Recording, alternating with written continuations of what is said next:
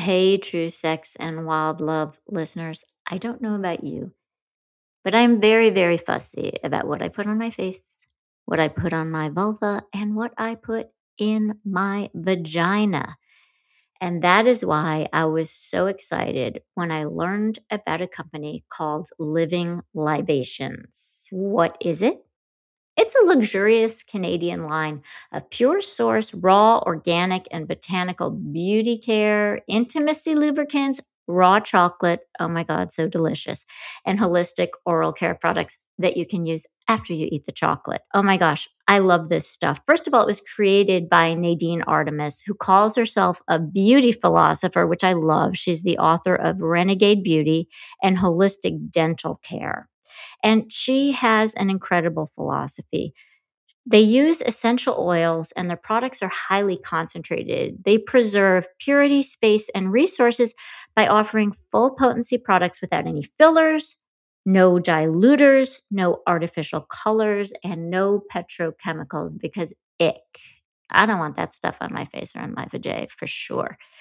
I love so many of the products uh, that I'm using of theirs. My favorite might be this rose cream, which you can put on your lips, you can put on your cheeks. I kind of spread some on my arms sometimes if I want a little rosy glow. It smells delicious and it feels delicious on your skin, but I am obsessed, completely obsessed with their product called Languid Love Butter. Only living libations could make this.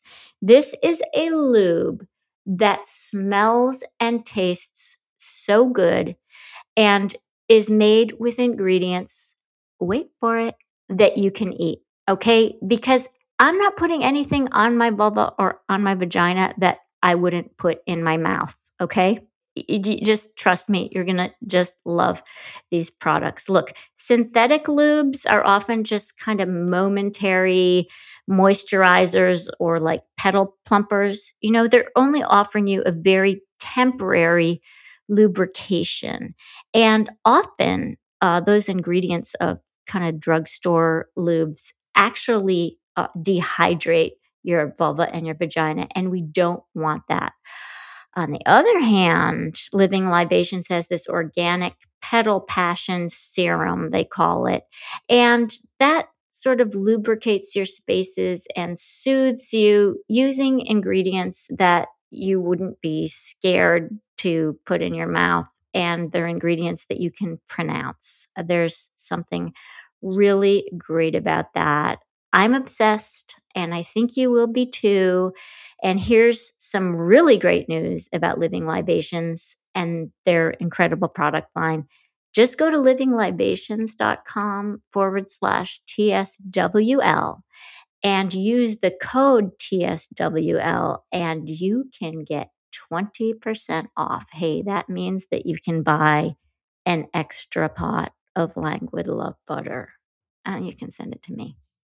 In this episode of the True Sex and Wild Love podcast, we bring on this super fascinating Dr. Curtis Crane.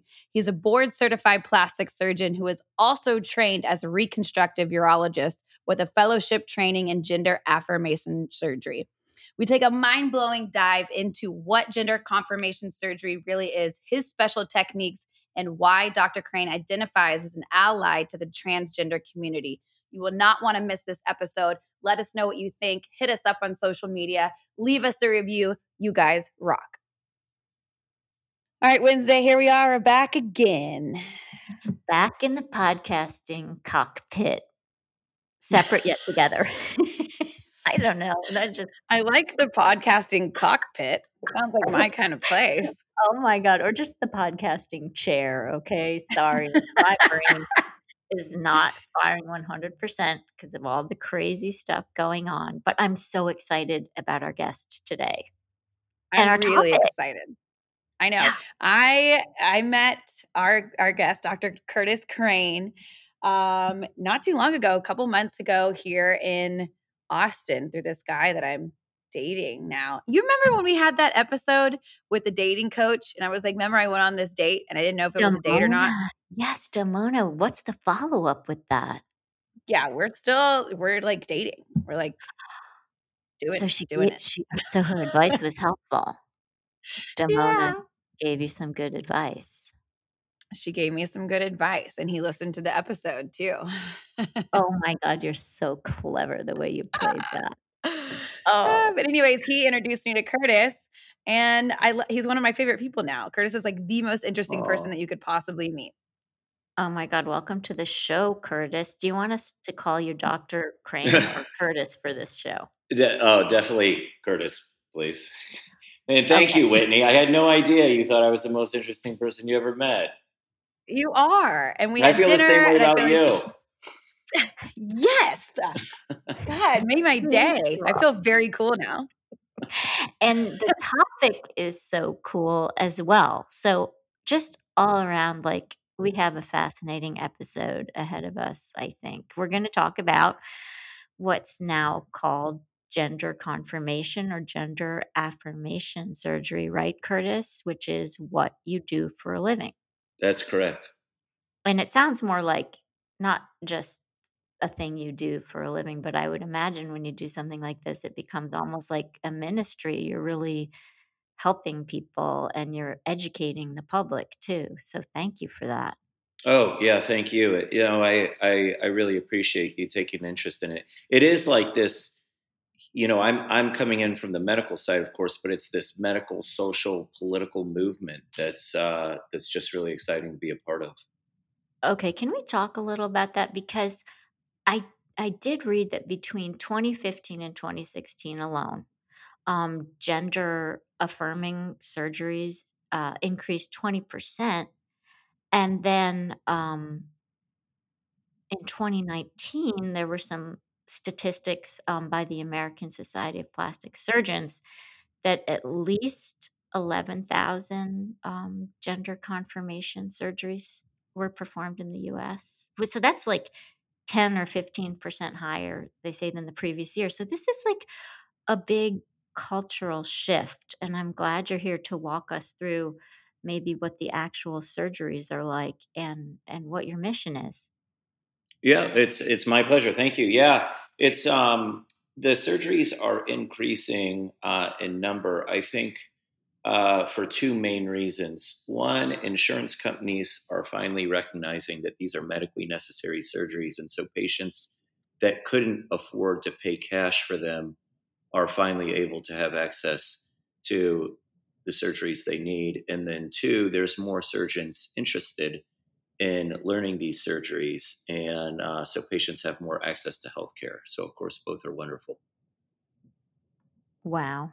I mean, Whitney, I don't know about you, but I really don't know the basics of gender affirmation surgery. I mean, researching this episode a little bit, um, I learned some new terms and it was eye opening, but I want to really dig into it. I'm sure you do too, Whit. Yeah, Um, I think that would be really interesting because I don't know anything about it. I don't even know how it's possible. It's hard for me to wrap my head around the fact that this is possible and yeah, that can, yeah, exactly. Because I remember going in. It's amazing, and I remember going into your office and you were talking about how you sometimes have to dissect the clitoral nerve. Oh yeah, Curtis? yeah, a few Okay. times a week. Okay, you need A to few us times a week, no big deal. times a week. no Yeah. big whoop. Average Can- Monday. Well, Just you know, I, everyone should be very familiar with the clitoral nerve. You know, don't you agree? Yes. Oh, yeah, I mean, absolutely. All right, I need you to tell us the basics of gender affirmation surgery, like how it works for those who um, want to transition from like assigned male at birth to female and and assigned female at birth, but they're male, and for binary people. Sorry, I know this is a big question. I want to get to the clitoral nerve. it, all comes back to the clitoral nerve. O- You okay, know, we, we will get there. let's start let's start wherever you're comfortable telling us the basics about the actual surgeries Well, so the basics would be um, say a, a patient calls my office uh, requesting gender confirmation surgery.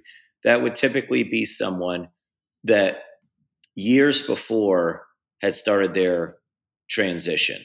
Um, now, occasionally it's less time than that, but the typical patient, they start transitioning years before, and the surgery is just kind of the icing on the cake. Um, the uh, patients start by seeing a mental health provider that helps guide them through the transition, that even helps figure out uh, if transitioning is what they need in life, uh, because you know not all cases uh, that come to a therapist, uh, not all patients truly have um, gender incongruence, uh, and so the therapist helps sort maneuver uh, the, different um, the different possibilities, the different diagnoses that could be, and then if someone truly does have gender incongruence, then there would be discussion about pursuing cross sex hormones. So if it's a male to female patient, then that patient would get on estrogen and probably spironolactone to block testosterone. And then if it's a female to male patient, then the patient would get on testosterone. And then typically, uh, what I hear from my patients is once cross sex hormones are started, there's kind of like this huge sigh of relief like, wow, this is exactly what I've needed. This is what I've been missing. Um, you know, I is really that because how they're feeling? Yeah, they really feel complete. Like a female to male patient would say uh, to me often, "Oh, I just I felt really complete finally being on testosterone. Like everything became clear to me. Um, wow. And the opposite for estrogen uh, for a uh, male to female patient. Uh, it's it's just like this overwhelming sense of uh, being whole. And so then the patient would continue on cross sex hormones and then eventually progress to the point um, where they may or may not start seeking surgical options. Now, the majority of trans uh, of trans people in the community don't seek any type of surgery. They just live their life um, w- without surgery in any. You know, some people get on hormones, some people don't. Mm-hmm. There's all kinds of degrees, and it, it's one of the reasons why the diagnosis of gender incongruence is really interesting because it's it's very dynamic. Some people need to go all the way to surgery. Some would stop at hormones. Some would just uh, dress in a certain way or cut their hair a certain way. And it's also it depends on the point in life they're at. So I've had many patients where I do a chest masculizing surgery for a female to male patient. You remove the breasts, you masculize the chest, and they say, I would never get the genital reconstruction. That's just too much for me. But then five years hmm. later, either because they meet someone in their life they want to be intimate with, or their their gender incongruence comes back and they have a lot of stress over not having the right anatomy between their legs, then they decide, okay, now I definitely need to go forward with the genital reconstruction. So there's sort of every possibility you could imagine. And it's so, a process, you're saying. It's a it's a process, yes, very even much. once even once the surgeries start, that's a process, and there's a progression. Some people will want to stop at one point, and other people will want to go to another point. Can you get into the nitty? So I I understand that what you talked about, like uh, the chest surgery, that's cons- those are considered like top surgeries. Yes. And then there's there are bottom surgeries. Um, right? That's how it's divided. Yes. And then there's also facial feminizing surgeries that I do. There's body contouring, liposuction. You know, uh, men and women carry fat in a different distribution. And some, some patients uh, go ahead and want to alter uh, fat deposition. Uh, there's, there's, there's all kinds of, there's voice surgeries that, that some patients get, uh, male to female patients that want a higher pitch voice. Interesting. Wow. You know, And Whitney, whenever I think about like that I don't like my thighs and I don't like the tendency in my body of my adipose tissue to collect in my thighs and my ass, I'm going to remember not only do some people like that, some people pay for it or some people have a surgery right. for it. Exactly. It's so true. Do you find that when your patients come in, do they bring in pictures of celebrities or do you find that they want a specific type of body more so than something else? Oh yeah, the patients have thought about this surgery uh, as far back as they can remember. And Whitney, I I think you've been over, but on my refrigerator is a picture that a patient brought in. I was getting ready to perform her vaginoplasty. So she was a male to female patient.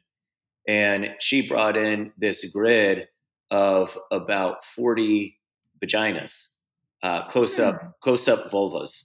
And about across about 10 of them, she wrote no. And then uh, there were a bunch of them that said yes. And I said, you know, I kind of looked at the pictures and and summarized them. I'm like, okay, so you want kind of a low profile, sporty vagina with not too much sporty. extra tissue, something that corners really well. And she's like, yeah, that's what I want. So yes, uh, patients bring in pictures. They they uh, they have very um, direct thoughts on on how they want to look because it's how they're going to live and live their sexuality. That's right. I'm um, I'm looking at your before and after photos of how do you say it? V- vaginoplasty. yeah, yeah. Vaginoplasty. Vaginoplasty. Yeah, can, you, can you walk us through this? Vaginoplasty, phalloplasty, sure. urethroplasty, scrotoplasty, and then my favorite, which I can't pronounce, which is the maximization of the clitoris so that it can function as a penis. Oh yeah. What is that called? Ooh, which one's that? Metode. Yep. Yeah, say it, doctor. Metoidioplasty. Metoidioplasty. Yeah, metoidioplasty is a made up Greek word. I believe Don Laub, uh, who was a famous pioneer in transgender surgery, he was at Stanford in the 80s and 90s. I believe he came up with the word, and it's it's a it's a Greek word. Meta means toward, and oideo means male genitalia, and plasty is plasty, so it's toward male genitalia, and it's basically releasing all the suspensory ligaments of the clitoris, elongating it, and then you can use labia minora to build a urethra below it, so the patient has a small phallus they can stand to urinate with. They can get natural erections because there's erectile tissue in the clitoris, and um, yeah, I wish it I looks like a, right You can. You can see it on I'm looking at it right now on his website. It looks like a like a smaller uh uncircumcised penis. There you go. So it's interesting. Mind blowing. Wow. And and fascinated.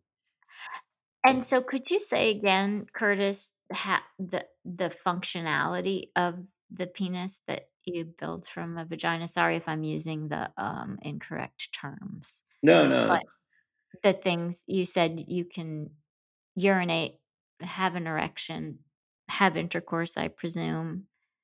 And yeah. what would, what would the size of this penis be if that's what it's called? Again, sorry if I'm getting my terminology wrong. No, no, that's that's totally accurate. Um, it, it depends. There's two types of genital. Well, there's there's actually many types under two broad categories for genital reconstruction for a trans man, and a trans man is female is a female to male person. Um, so there's uh, metoidioplasty, which we just discussed, which will yield like a one to two inch phallus that's about the girth of your thumb and uh, it's created by releasing the suspensory ligaments and whatnot all around the clitoris and building a urethra. You can build a scrotum from the labia majora, and embryologically, those are uh, synonymous structures. If uh, right. yeah, so so sometimes I refer to myself as a reverse embryologist because I'm taking oh, one structure and turning it into its homologous structure. Had the embryo uh, been born female as opposed to male or vice versa. So, right, like there, people need to understand that, right? Like the clitoris and the penis, same embryonic tissue. Exactly. Yeah. And so um, metoidioplasty uh, is very functional because it has its own erectile tissue in it. So it can get rigid, uh, doesn't need any hardware in there. Um, you can urinate through it if uh, if a patient wants that, and you build the urethra out of labia minora, like I mentioned. Um, now, that's metoidioplasty.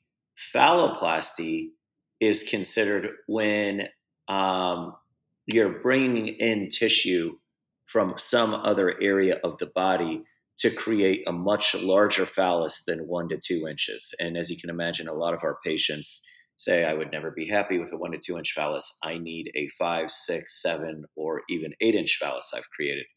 Mm-hmm. In which wow. case, yeah. So surgeons are really good at removing tissue. The trick is adding tissue.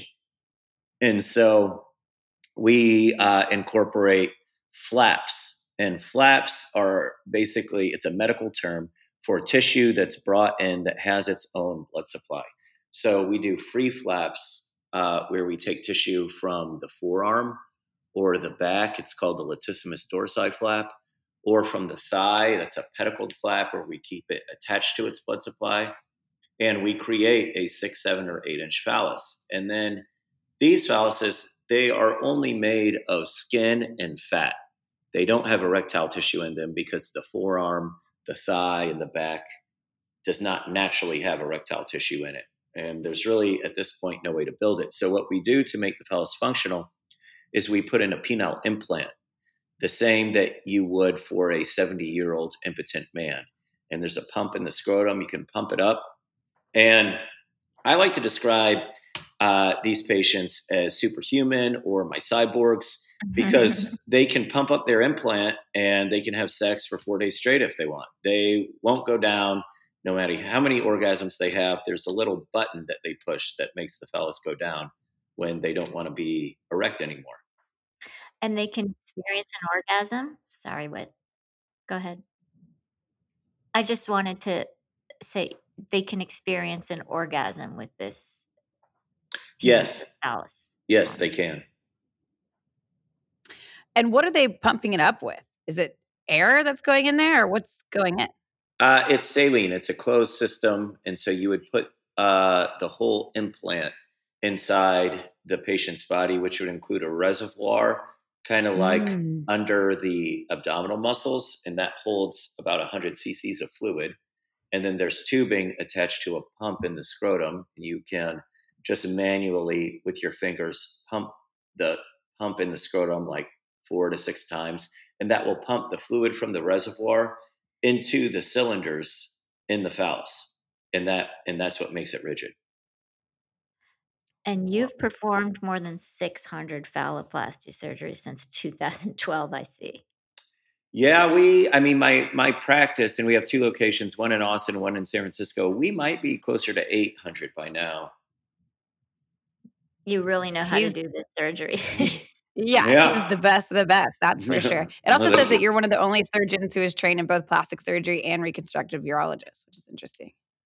Yeah, yeah, it's not a very common path. Um, I uh, I did six years of a urology residency and then a year of a trauma and reconstructive urology fellowship in Detroit, and then I came became a fully board certified plastic surgeon with a focus on microsurgery after a three year uh, residency in San Antonio. And then after that, I did a year uh, fellowship in transgender surgery. So I did two residencies and two fellowships, which is which is a little rare. That's a lot. Thank you. Yeah, it was 11 years after medical school, which That's which good of, lord, that's a lot of specialization. But I mean, thank God we're talking about something so important, so intimate, so uh, critical to people's feelings about themselves and sexual satisfaction. I mean, it only makes sense that you would train so long, but thank God for that. No, thank you. Yeah, you know, there's really not a day in my life where I go, you know, I just I just didn't really need the urology. That was a waste of 6 years. you know, it all it all it all kind of comes in handy when you're building people's genitalia. You need to know also, it all. Yeah, oh. everything. And I also find it interesting like as you we talked a little bit about the beginning of the podcast about um that this is becoming like a whole movement and that it's it's allowing people to feel whole in mm-hmm. themselves mm-hmm. and i feel like that's that has to be so rewarding and fulfilling for you to witness these people go through that transformation and finally feel like oh i'm me it's amazing uh, i mean there's many stories that uh, that just really stand out in my mind. And what what the trans community has taught me is no matter how reclusive you are, no matter how much you uh, you know want to be alone or or whatever. There is a part in all of us that wants to be accepted for who we really are, and uh, that's that's the driving force. And when there's conflict between the way you view yourself and the way society views you, in the case of a transgender individual, it creates a tremendous amount of stress. And I had patients tell me that before they got surgery, they just felt like they were lying to everyone every time they went to the grocery store or walked out in public or rode the bus. And um, it's it's it's shocking. It's something that the three of us take for granted. We do. I mean, we just take for granted that we wake up every day and we feel more or less comfortable with um, the gender that was assigned to us at birth hmm and our genitalia. Um, could you just talk specifically about one procedure that that we didn't cover yet? And I apologize that my doorbell is ringing and nobody's answering it. These are the perils of podcasting from home. But I want to talk a little bit about vaginoplasty. Could you just in detail describe that procedure to us? Certainly. So vaginoplasty is uh, plasty means like create. So vaginoplasty is creating a vagina versus uh, ectomy would be removed, like appendectomy, you would remove an appendix. So just some little little medical terminology Love there. that. Yeah. So vaginoplasty versus sometimes like for a female to male patient, when I'm doing a phalloplasty, I'll perform a vaginectomy. And that's when we remove the vagina versus vaginoplasty is we create a vagina for a male to female patient. So um, vaginoplasty uh, is a uh, common endpoint for a male to female patient, and what what happens is um, we take a scrotal skin graft uh, that we kind of put aside, and then we do an orchiectomy, that's removal of the testicles, and then um, you have to create female genitalia. And if if you picture picture an erect male in male genitalia, now if you shrink the phallus down all the way down so that it actually bisects the scrotum, splits the scrotum in half, and then fillet it open. Just mentally take a knife and, and cut it down the middle. That's female genitalia. And so that's what we do in the surgery is um, we do that orchiectomy and then we take apart the phallus and open, we transect the urethra. The the mucosa in between the labia minora and female anatomy that is splayed open urethra. And so to create that mucosa effect in the uh, vaginoplasty we we fillet open the urethra and unfold it so that there's that nice pink mucosa between the labia minora which we create from penile skin flaps and then we take the rest of the penile skin and create like the sleeve or the, the sheath of the vagina. We reduce the size of the head of the penis and keep it attached to its nerves and blood supply and create a clitoris. And we use parts of the scrotum to create the labia majora. Uh, we create a space in between the rectum. We, we move the rectum down, drop the rectum down with dissection. And then we raise the urethra and prostate uh, through dissection and then we place that skin sheath of the penis in that space to create the the neovagina. The neovagina. Yes. I love I love understanding the lingo, Whitney. yes. And I okay, so and is sensation I so it goes without saying, but I'll just say this that not everybody who has that uh, reassignment surgery wants to have intercourse, right? True. What what is sensation like in general in terms of all the sexual activities that a person might want to experience? And then we could talk about intercourse too. Yeah, I mean, I get I get texts at like three in the morning from my patients saying, "Oh my God, Dr. Crane, I just had my first orgasm and it was amazing. Thank you so much." and I'm like, I'm like, oh, That's great. Maybe you could have orgasms, you know, during business hours and let me know instead of three in the morning. No, but uh, but when it happens, no, it happens. Maybe yeah. turn your phone off at night. yeah, you know, I'm always I'm always really obviously happy for my patients when they experience their first orgasm. But yeah, the the sensation's amazing. Um, they're the patients are able to orgasm. It takes practice because um, you know a having your first vagina at age 30 or 35 um, it's a it's a new and wonderful and complicated thing to get used to. Uh, but yeah when when uh, but patients are very orgasmic and then same with the um, uh, female to male patients with phalloplasty. When we take a flap say from the radial forearm we'll take nerves from the forearm and get under an operating microscope and sew the nerves from the forearm into the clitoral nerve. Um, what? Yeah, and so so that's what gives the phallus sensation. We're we're sewing together tiny little uh, one millimeter or less nerves under a operating microscope, and then the the clitoral nerve will then grow down what's called the myelin sheath of the nerves of the forearm, and the patients will have sensation in their phallus. I'm speechless. I know. I'm like, I don't even understand how that's possible. Okay. I think one of the ways it's possible is that these surgeries have been being performed and being uh, fine tuned and improved for a while. Can you talk to us about that a little bit, Curtis? The, you know, h- how how the technology how the surgeries have improved over time. When did they start? I I don't know about the history of gender reassignment surgery. Yeah, um, th- you know, it's uh, it's it's been around uh, forever, and it's kind of shocking that we're still having like societal conflict over this. Mm-hmm. I mean, the mm-hmm. the first sex change ever was uh, during the time of the first Caesar. I think there is this I would have to look it up, but I think there was this slave named Nero or something like that.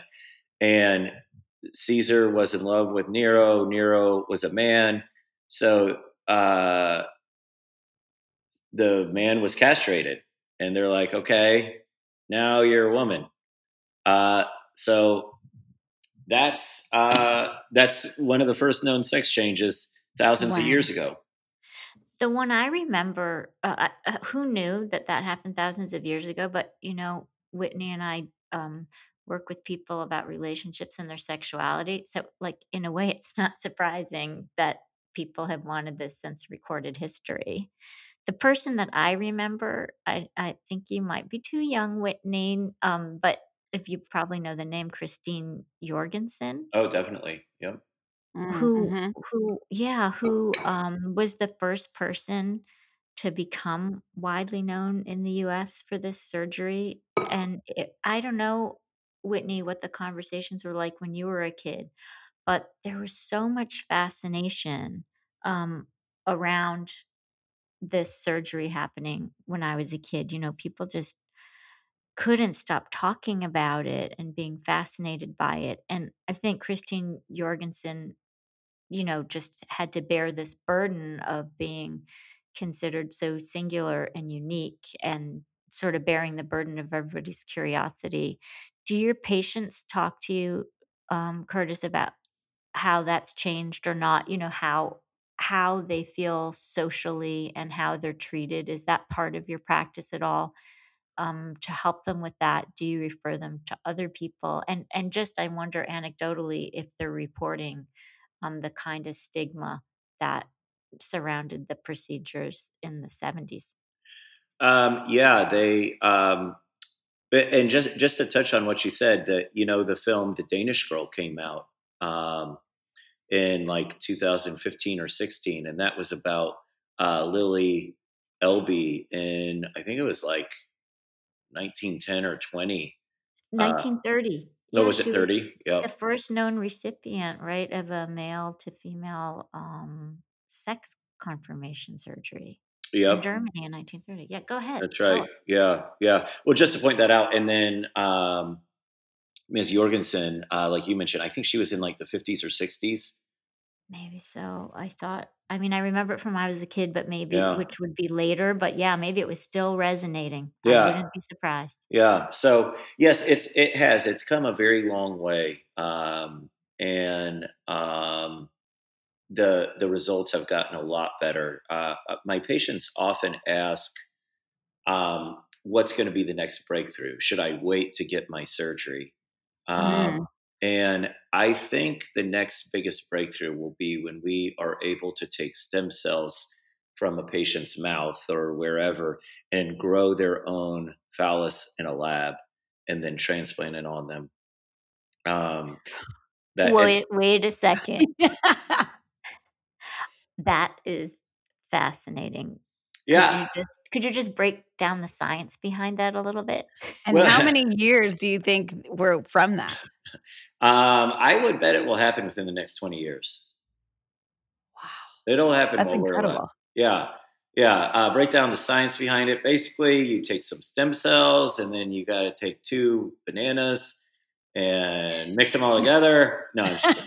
Uh, uh, no, um, I, I don't know. I don't know how you grow these things, but there's a guy named Anthony Atala at Wake Forest that grows bladders. Uh, there Really? are, yeah, uh, he's a pretty cool guy. Um, and uh, he's been doing that for a long time. There are some patients that have extremely dysfunctional bladders for whatever reason, and it's really hard to build a bladder. Um, I used to participate in these surgeries when I was a urology resident, where if someone has really bad bladder cancer, then you have to remove the whole bladder. Mm. Um, and you know, urinating is something that we need to do every day. Uh, you know, there's there's a lot of functions that uh, in the body that require you to empty those toxins.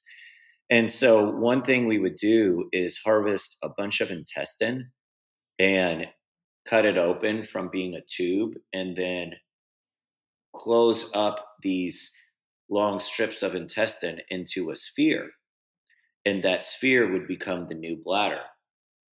Um, the problem with that is the patients would have to catheterize themselves because you couldn't get the intestine to contract in a coordinated effort to empty Mm. the bladder. Uh, and so the bladder is like this really remarkable anatomic structure where um, it has uh, it, it it can it can fill to massive volumes without increasing the pressure inside, and that's important because you don't want bladder. Excuse me, you don't want urine reflexing up into the kidneys from the bladder. So it can Mm. it can distend uh, to five ten times its empty state without increasing the pressure. And then when you want to empty the bladder, there's signals from the brain, and this sphere of muscle can contract and empty it. So it's a really complicated structure to just build. Um, and so there's this guy, Anthony Atala, that's been growing bladders for a long time. And I actually emailed him like five years ago, and he has no idea who I am, but I'm a big fan of his. So, Anthony, if you're listening, big shout out. um, but yeah, there you go. yeah, but I was like, Dr. Our guest. Yeah, your next guest, Anthony Atala. I'd love to be on that show and ask him a few questions. But anyway, uh, I, I emailed him and I said, Hey, Dr. Atala, um, you know, I serve the trans community. When will we be able to grow a phallus for a patient in a lab, uh, Mm. similar to the way you're growing bladders? And he said, Hey, Curtis, thanks for reaching out. Uh, it'll probably be 20 years. So that's We heard it here, Whitney. right here. Yeah, we did. Thank you for telling us that. I mean, just the okay, the sheer number of surgeries, um, their complexity, um, and how they've changed over time is um, so mind-boggling. And then then you factor in how it's changing people's lives and how the surgeries and um, techniques are evolving. Wow. I mean, sorry, I just I don't know what else to say except that I had no idea about any of this. Did you, Whitney? No, I didn't. That's why I was like, we have to have Curtis on the show because it's just, it's like, I, I've never even met a person who does work like this before and we talk to people all of the time in this space and so i think it's just i find it so interesting and you're here in austin how many surgeries are you performing like this a week or a month um, me and uh, there's I have two surgeons, uh, soon to be three, here in Austin. Together, we performed seven or eight hundred surgeries last year. Um, and then uh, we have another practice in uh, San Francisco where there's three surgeons uh, that are all part of the Crane Center for Transgender Surgery. So we're we're treating, you know, well over a thousand patients a year with surgery. Wow, that's high volume. Thank you. And yeah, that's that's uh, really a lot of surgeries. So I know that Austin and San Francisco both skew very progressive socially and politically. Well, San Francisco less than it used to, but um, are you finding when you look at demographics about your work, Curtis, that it tends to happen mostly that surgeons are mostly in progressive cities, or are there gender confirming surgeons um, all across the country? Do people have to travel to get this kind of surgery? Just a basic question. Yeah, people, unfortunately, people do have to travel uh, to get surgery. You really want to go to a, a center of excellence, you know, someone uh, that's really performing a high volume of surgeries because they're extremely complicated surgeries. And you don't want to go to someone that just dabbles in it. Uh, in my opinion, uh, this is a career all in itself. And um, you know, with with my breadth of training in urology and plastic surgery, I when I first came out, I was kind of kidding myself. I thought, well, I'll do like 50% transgender surgery and 50%, you know, general plastic surgery and some cosmetic surgery. And it's like, no, you if you want to be one of the best in the world at this, you do it all the time. And uh, and we book out. I think I'm booking into uh, September of this year for surgery. Like there's just there's there's so much need. There's no room to do anything else. I mean, that's who I would want to go to as someone who's booked out till September. There I'll you tell go. you that much. Yeah. For sure. And you know, it's it's interesting and as you said it's sad that people have to travel so far. I'm presuming that the reason there's not excellence um, in these kind of surgeries all across the country is that because in some places there's so much bias that it even impacts somebody deciding to pursue a career um, of this kind of surgery. Have you noticed that? Yes, there's there's a lot of bias um, from the medical community, unfortunately, and I think it was in like probably 2013 or 14, Medicare lifted like a I don't know a 30 or 40 year ban on transgender surgery. They just said we're not we don't we think it's experimental. That was their stance, um, which is insane. Um, versus when you look at the European uh, socialized healthcare system, um, that's where I did my one of my uh, fellowships is because uh, the group in Ghent, Belgium, and Amsterdam they've been performing transgender surgeries paid for by the government since the early '90s, and so uh, you know it's a it's a huge difference in how we view it versus Europe versus Thailand, etc. I mean, uh, on this show, we talk a lot about social change, and I'm thinking about, you know, the rollback of the rights of trans people that has happened for the last four years and uh, under the Trump administration and the mounting stigma um, for, you know, identifying as a trans person. Do you see, have you seen the impact of, um, of that in people who come to you, but or are they still saying, you know, fuck the stereotypes and the and the bias and the discrimination, um, even though it's mounting over the last years, I still really need and want this surgery. I guess I'm asking a question about um, how the feeling, you know, we talked about it a little bit before, but the feelings that people have, you said that they feel like they're, what did you say? They finally feel Complete. Complete. Yeah. Um, you know, I was worried when Trump came to office and said, uh, first, the military was going to stop paying for this. Um, I thought that patients would have less access, but that hasn't been the case.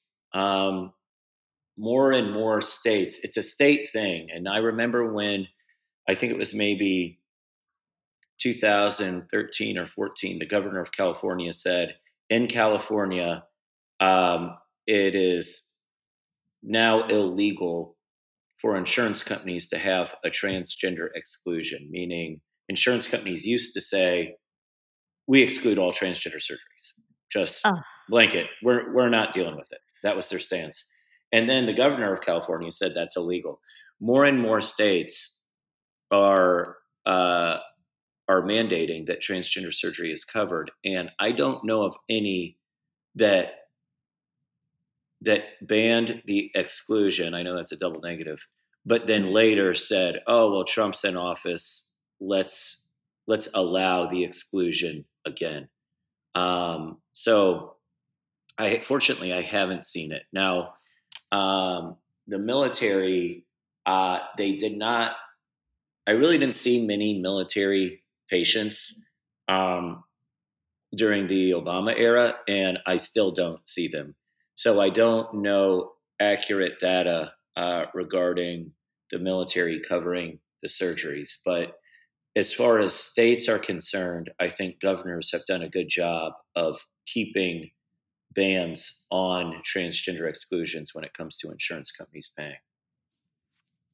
Amen to that, because that would just be straight up discrimination. It absolutely is. There's no way mm-hmm. to deny it's discrimination. It's 100% discrimination. You know, well, it's just that like people have such a judgment when it comes to genitalia. It's it's really crazy. Oh. Like like people you know, um, imagine if your genitalia was just like any other part of your body. Like you can go to the shoe store and measure your your foot size and then buy a shoe. Like like if you could just go get your vagina measured and then you could buy accessories for it. And there's little like sparkly things or LEDs and and you could just do that at Nordstrom's and it was fine. You know, as soon as it comes to genitalia, you know, like people are readily they readily accept that some people are short and some people are really athletic and some people are really good at art and we we we all have like hu- the human race is so varied in size shape thoughts ability and then all of a sudden it comes to genitalia and people are just like oh i'm not believing in that that is out of my belief system there's no mm-hmm. way that mm-hmm. could happen and it's just like it's such a a cancel culture to just it, it totally shuts down the conversation when someone just says well i don't believe in that well, well, what a simple world you live in, you know? Like, do you just not believe in things that you don't understand? You know, it's crazy. Or that you, or that you find disturbing, right? Like, so many people um, object to uh, gender confirmation surgery because it just disrupts their sense this bi- about of this binary, right? Like the world is and should be organized into men and women.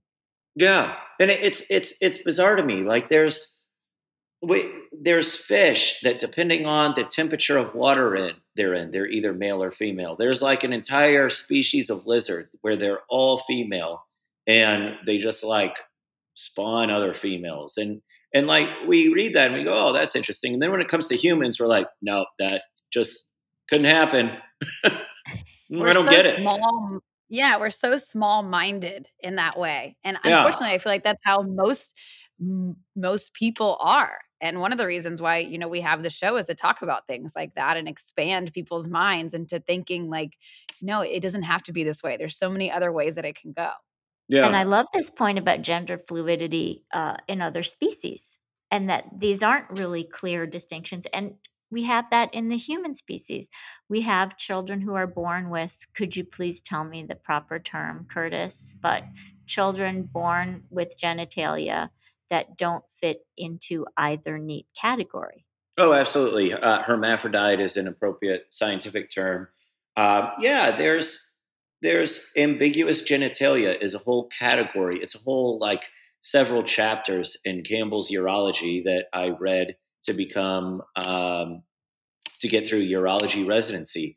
And there's ambiguous genitalia where patients have hypospadias or cloacal anomalies, or there's like this really interesting population in Papua New Guinea that they have this issue uh, called 5 alpha reductase deficiency, where their their hormones uh, they're not able to produce dihydrotestosterone because they don't have this enzyme that's really important for it, mm-hmm. and they're born female, and then at puberty there's this massive surge of testosterone, and the the person was always XY, okay, even though they were born with female genitalia. XY is is typically male, and so at puberty they grow a penis and they grow their testicles descend and they go from female to male at puberty. And it's so accepted in papua new guinea that there is a term for this gender. Instead of fighting it they just acknowledge that it exists. Like imagine yeah, that part of their world. Yeah. Who right. would have thought? Yeah. Who does that? Wow you could just accept people. Like wow. So Curtis, don't be silly. I know. That's, wow, wow, are you crazy? That's weird. I want I want to just talk about kind of the darker side of what used to be called sex reassignment surgery for a minute and mm-hmm. your take on it, Curtis, which is that often when these children were born with um, uh, is the term ambiguous genitalia? Yes. Gen- genitalia that we just couldn't e- easily classify or as male or female. Um, often these the parents were pressured to simply make a decision on the spot um, because doctors this was decades ago but i don't know if the, the practice still persists. Doctors said your child um, needs to be quote fixed unfixed unquote right now. That's right. Um, can you talk about that a little bit? Because um, i think it's interesting that the gender affirming surgeries that you do that are helping so many people now there's kind of a dark shadow in history there. There is. Uh, it's it's very unfortunate. You're you're absolutely right. In the as as recent as the 60s and 70s, which I think is pretty recent, um, there were cases where a male child was born with ambiguous genitalia, and the default was, well, they're not going to be the child won't be grow up to be a functional male meaning uh you know maybe the the phallus was misshapen or extremely small or you know a severe hypospadias or something like that and the decision was made to just make the the baby female. Um, there's a book called as nature made him and it's a it's a insane story about these twins that were born, I think, in Saskatchewan, and uh, they were going to get circumcised. And the guy that usually did it couldn't make it to the hospital because there was a snowstorm, and so this other pediatrician did it, and he put the metal bell on underneath the foreskin, and you're just supposed to take a knife and cut around it. Well, he took electrocautery and shocked, basically electrocuted the phallus Ugh. of this male baby. And it this is heartbreaking. It's heartbreaking. Um, and it the decision was then made. Uh, there was a guy named Dr. Money that was at Johns Hopkins. He's a psychiatrist.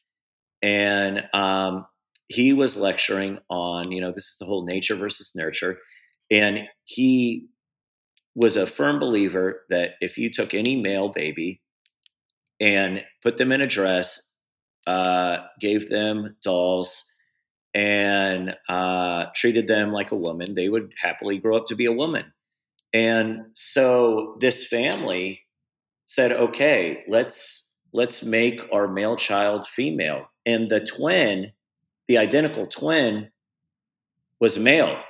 So this is an awful story, but the perfect scientific control where you have a uh, you know a control which is the unharmed male baby, and then the one afflicted with the uh, terrible circumcision that's that's now going to grow up as female, and it's clear evidence that That's absolutely not true. It, it did not work. And the book goes through this poor kid's life and how he, but was raised as a she, was always acting out, always confused, always getting in trouble at school. Um, and it's a it's such a tragic story. It's really tragic. And you know, Curtis, I'm also have read stories about girls who were born with a clitoris that was considered quote too large unquote hmm and that these kind of surgeries were performed on them as well and that their um, sex lives um, really suffer because they can't experience pleasure in the same way but that they also um, feel like a decision was made for them um, about their gender that they had no say in and that doesn't feel right. Yeah, that's that's true, and we are now uh, the the teaching is different. Um, now, if a baby is born with ambiguous genitalia, uh, the family is counseled to just wait and to actually not even name the child until we get a karyotype and run some tests and to find out what exactly is going on. Does that speak to our discomfort, or does it intersect at all with our discomfort about gender fluidity in general, in your view? Absolutely, people get very uncomfortable with uh, genitalia, sex, the the thought that gender and sexuality are on a continuum. They're not binary. I mean, look at like um, everything I spoke to there about. You know, you can't you can't take a young child, two, three, four years old, and just put them in a dress and they'll become female. Right now, one of the biggest um, areas of uh, controversy is treating adolescent transgender kids. Uh, and you hear all kinds of opponents saying, you know, this person is nine, ten years old. There's no way they know their gender. Yeah, they do. Put a three year old male in a dress. They will freak out. They know their gender. Um, you, you, we are, we Well, are not freak out if it were dress up for fun, but you're saying if you made them wear that every day, they would freak out. That's right. You can't tell a four, five, six year old boy consistently that they're female. Uh, and the the people that say there's no way 9 10 11 year old could possibly know their gender identity gender identity is something that's very basic in, in our identity of ourselves that's known at an extremely young age Really interesting. as I, I evidenced by that that story I uh, of the book as nature made him that child that was consistently told he was female because of a of a terrible accident during the circumcision knew that he was not female and it created all kinds of social problems for him And that was back in the 60s and 70s. Is that what you said? that's right That was just right around the corner, which is insane. yeah, and the and the the surgeries to um the clitorides that are considered too large, those were happening really recent, like you know, in in the same era as well. hmm Um, I have a question. hmm I could talk to you all day, but we have to wrap up. Maybe Whitney has the last question too. I just want to know whether, from your perspective, as someone who performs these surgeries that are affirming um, to people's gender, do you see us headed toward a more tolerant future about uh, not just these types of surgeries, but gender fluidity in general. What's your 30,000 foot view on it as somebody who does the surgeries that you do and works with the people that you work with and encounters, I presume, um, communities also that don't understand it and don't accept it? I, I that's a great question i appreciate it. I do see us uh, getting there. I'm an eternal optimist and um, i see like a social evolution with each generation. For example uh, uh, you know a little more than five years ago the supreme court was trying to figure out if gay couples should be able to get married and anyone my age was like, why are y'all getting paid to even talk about this? Like, of course they should. Like, it's not even a question. You know, get on with it and, mm-hmm. you know, talk about something that isn't so obvious. And, and that, that was, that was my generation. And now, um, you know, the idea of gender fluidity and gender being a continuum is new for my generation. However, I have young patients in California that you know would come to me and say, "Oh, I got elected to my high school's homecoming court." And they're and they're and they're mm-hmm. trans. And so something that a, a term I didn't even know when I was in high school now these kids are getting elected their homecoming court and that, that's beautiful and it's amazing and which with each generation I believe there's a social evolution and more people getting on board with being decent, being kind, and being accepting. That's such a good place to stop. yeah, I think that's I think that's like it it, it makes me happy. Yeah. it gives me hope for the for humans in general, like overall. Me too. I, we're we're going the right direction. I know, especially with everything that's going on in the world. It's I, I think it's really easy to think that we're not, and that it can it, it can get really overwhelming and dark and shitty. And I think I was it was the other day. I can't remember what I was looking at, but I remember being like, "What is wrong with people?" Yeah. And it made me lose hope in humans. And it was it's a very rare feeling for me to have. But so thank you for bringing it back. My pleasure. and how can people find you uh, on social media, Curtis, if you are, or people, even people who are interested um, in pursuing um, gender confirmation surgery, how can they find you? Uh, thank you for asking. We are the Crane Center for Transgender Surgery with locations in Austin and San Francisco. Uh, Googling uh, that will bring up our web page. We also have the Med Spa uh, Transcend Med Spa. It's uh, Transcend underscore uh, Med Spa right here in Austin. For any kind of genital beautification someone may need, or we also have our lovely nurse practitioner, Natalie Yingling, ready to perform Botox filler on anyone, transgender or not. Uh, she's such a sweetheart. I love her too. Yeah, she's great. I, I, just want to say that I don't think that anybody needs what you're calling genital beautification. They're all beautiful, aren't they? Yep. Yep. Um, thanks. I didn't mean to interrupt you telling people how they could find you. Oh, I think I think that was it. Great. We we so I so appreciate, and I know Whitney does too, that you made the time to explain this increasingly common practice to us. But also, I I just love and appreciate so much how you helped put it in a cultural context about tolerance and social change. Thank you so much for the education today. Oh well, yeah, thank you, thank, you, you for having me. We we barely touched the tip of the iceberg. If you ever want me back, I'd love to be on. Oh, I think that we're we're we just have to do this again. yeah, to. absolutely, no doubt. And I really, I feel like we just touched the tip of the iceberg. There's so much more that we can talk about and talk about you as a person too, because you're so interesting. And yeah, you're definitely going to come back for sure. Yeah, looking forward to that. Thank you, Curtis. Me as well. Thank you both very much. Hey, we hope you enjoyed this podcast. And if you did, it would help us a lot if you would leave a review. Yeah, leave a review, subscribe. We want to know how you guys felt about the episode. It really helps us out a lot to continue the success of the podcast and keep spreading our message.